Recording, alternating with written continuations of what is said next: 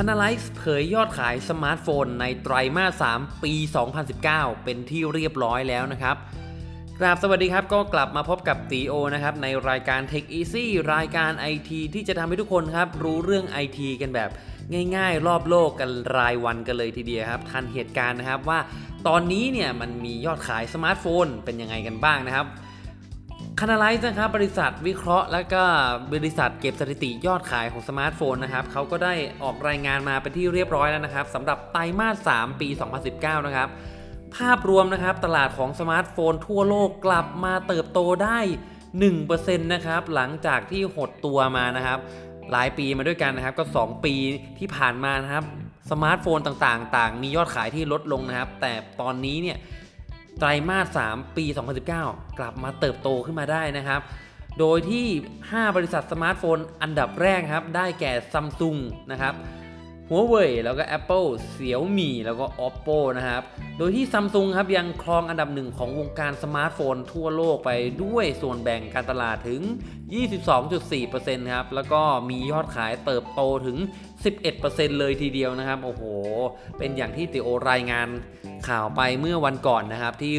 แม้จะซัมซุงเนี่ยภาพรวมจะอาจจะรายได้ลดลง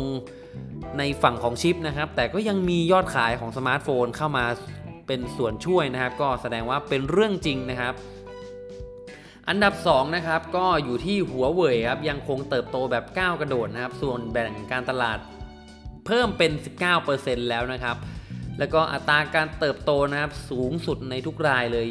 มาอยู่ที่ 29%นะครับผมโอ้โหโตเยอะมากนะครับ ในอันดับที่ 3 นะครับ Apple นั่นเองครับ ส่วนแบ่งการตลาด 12.3%นะครับจำนวนยอดขายนะ ลดลง 7%จากปีก่อนนะครับ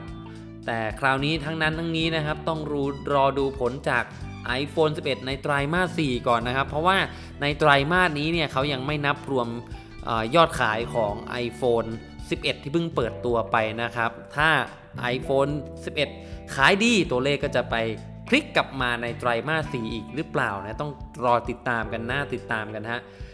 เพราะว่า โอ้โห ตอนนี้ไปที่ไหนนะครับ iPhone ก็หมดเกลี้ยงหมดเกลี้ยงนะมีแต่คน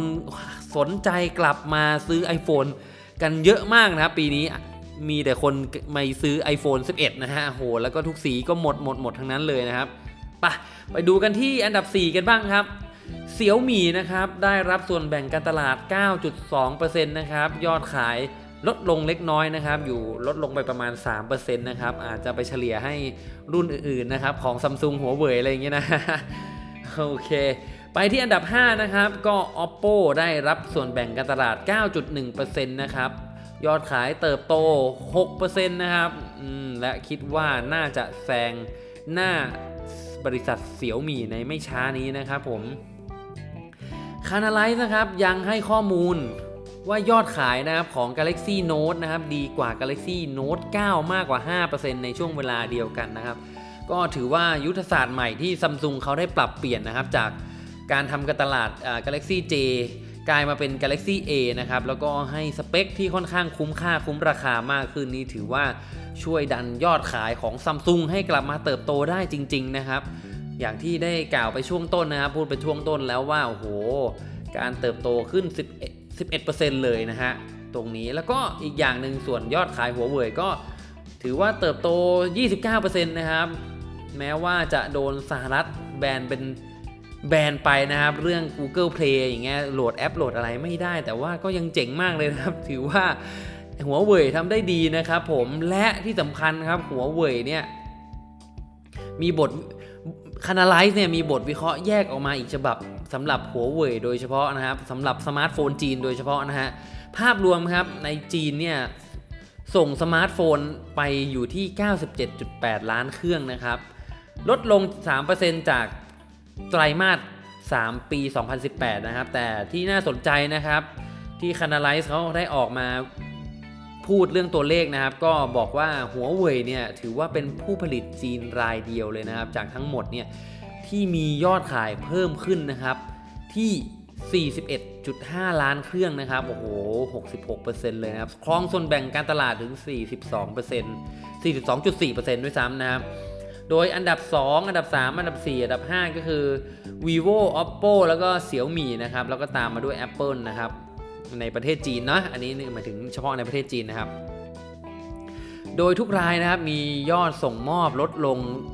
ประมาณ 20-33%นะครับผมคือเจ้าอื่นเนี่ยถือว่ายอดขายลดลงนะครับ มีแต่ของหัวเว่ยเนี่ยนะฮะที่ทำได้ดีกว่าเขานะครับ นักวิเคราะห์ของบริษัทคานาไลซ์เนี่ยก็มองว่าในอนาคตหัวเว่ยเนี่ยก็ยังถือว่าได้เปรียบคู่แข่งรายอื่นมาก ๆ นะครับ เนื่องจากมีส่วนแบ่งการตลาดที่สูงมาก ๆ เกิน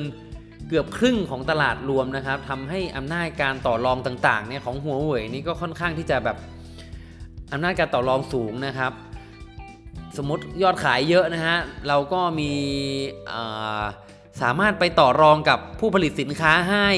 ให้ได้เยอะนะฮะผู้ผลิตสินค้าก็แบบต้องยอมรับส่วนที่เขาจะต้องกดราคาอะไรอย่างนี้นะฮะเออตรงนี้เฮ้ยเราซื้อของคุณเยอะนะ คุณต้องลดให้ผมเยอะๆสินะประมาณนี้นะครับ ถือว่า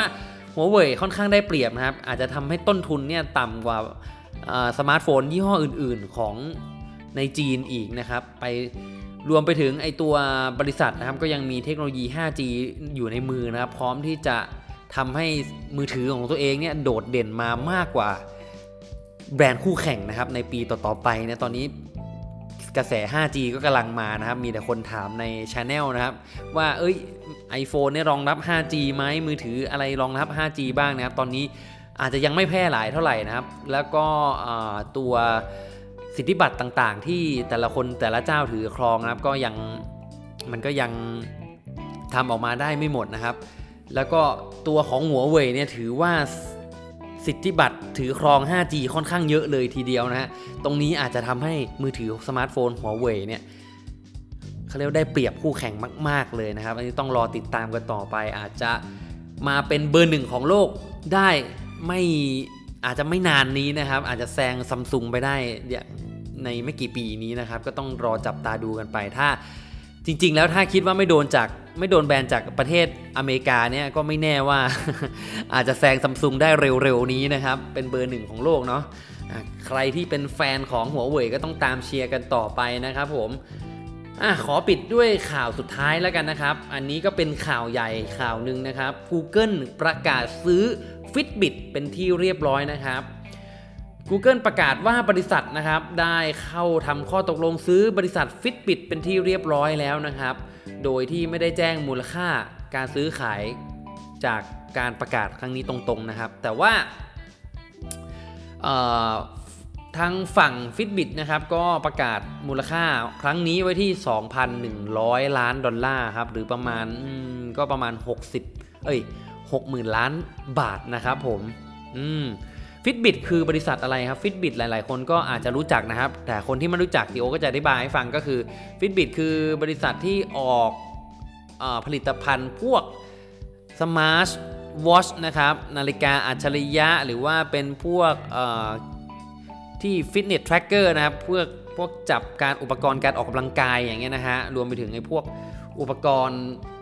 ที่ไม่ใช่ข้อมือก็มีนะครับ วัดกัดอัตราการเต้นของหัวใจที่หน้าอกระหว่างวิ่งอะไรอย่างเงี้ยนะฮะก็ฟิตบิ t เขาเคยทำมานะครับ รวมไปถึงเขาก็จะมีแบบพวกระบบ ไม่เชิงว่าจะเป็นระบบปฏิบัติการของตัวเองนะครับ แต่ว่าก็ตรงนี้มีฟีเจอร์สำหรับฟิตเนสต่างๆ เยอะแยะมากมายเลยนะครับ ในบริษัท Fitbit นะฮะโดยที่ตรงนี้นะครับประกาศของ Google ไม่ได้พูดถึงว่าการร่วมงานของทีม Fitbit จะเป็นยังไง หรือว่าจะมีทิศทางยังไงนะครับ แต่ Google ก็บอกว่า Google ซื้อ Fitbit มาเนี่ยหวังว่าจะสร้างนวัตกรรมด้วยกันในสินค้าพวกสวมใส่นะครับผมแล้วก็จะเอา Fitbit มาพัฒนาพัฒนาพวกออุปกรณ์สำหรับ Wear OS Wear OS ก็คือระบบปฏิบัติการสำหรับอุปกรณ์สวมใส่ของที่ Google เขาคิดมานะครับผมก็มีรากฐานมาจาก Android อีกทีหนึ่งนะฮะ และที่สำคัญครับ Google Google เขาก็ประกาศอีก นิดนึงเสริมเข้าไปนั่นคือว่าเขาจะไม่เอาข้อมูลส่วนตัวของผู้ใช้นะครับ Fitbit เนี่ยเอาไปขายเพื่อทำการโฆษณานะครับผมตรงนี้ก็ใครที่ใช้ Fitbit แล้วก็กลัวว่าข้อมูลของตัวเองเมื่อตกไปอยู่ฝั่ง Google แล้วมันจะเป็นยังไงไอ้ตรงนี้ Google เขาบอกว่าจะรักษา ข้อมูลตรงนี้ไว้ให้นะครับ อันนี้ก็ไม่แน่ใจว่าตี๋โอก็ไม่แน่ใจว่ามันจะเป็นจริงหรือเปล่านะ ก็ต้องรอติดตามกันต่อไปนะ ใครที่อยากเห็นเรียกว่าฮาร์ดแวร์ของ Google เนี่ยอยากให้ Google ออกพวก อุปกรณ์อัจฉริยะในการสวมใส่อย่างเช่นสมาร์ทวอทช์ของตัวเองเนี่ย ก็ต้องมาลุ้นกันต่อไปนะครับ แล้ววันนี้ตี๋โอต้องขอตัวลาไปก่อนนะครับ ใครที่ชอบฟังพอดแคสต์แบบนี้นะครับ ก็สามารถฟังได้ที่ Spotify Podcast นะครับ Apple Podcast รวมไปถึงทาง Google Podcast ก็มีนะครับ แล้วก็ล่าสุดเปิดทางทางช่องทาง Channel YouTube นะครับ ชื่อว่า Tech Easy นะครับ สามารถไปติดตามฟังกันได้นะครับ จากหลากหลายช่องทาง แต่ว่าใครที่ชอบเป็นรีวิวจริง ๆ จังๆ นะครับ หยิบมือถือขึ้นมารีวิวให้เห็นกันจะจะก็ไปติดตามตีโอ แล้วก็ตีไอกันได้นะครับ ทาง YouTube Channel อาติรีวิวนะครับผมตรงนั้นก็จะมีทริคเด็ดเด็ดเด็ดเด็ดมากมายนะครับ มีทั้งรีวิวมือถือมีทั้งข้อมูลต่างๆ ที่เป็นสาระก็จะอยู่ที่ Channel อาตี๋รีวิวนะครับ ถ้าใครมีข้อสงสัยอะไรนะครับ ก็ไปถามกันได้ที่แฟนเพจอาตี๋รีวิวนะครับ inbox เข้ามาถามกันเลยนะครับผมก็จะมีคนคอยตอบให้นะครับสำหรับวันนี้ตี๋โอต้องขอตัวลาไปก่อนจริงๆแล้วครับ สวัสดีครับผม ไว้เจอกันใหม่รอบหน้าครับ สวัสดีครับ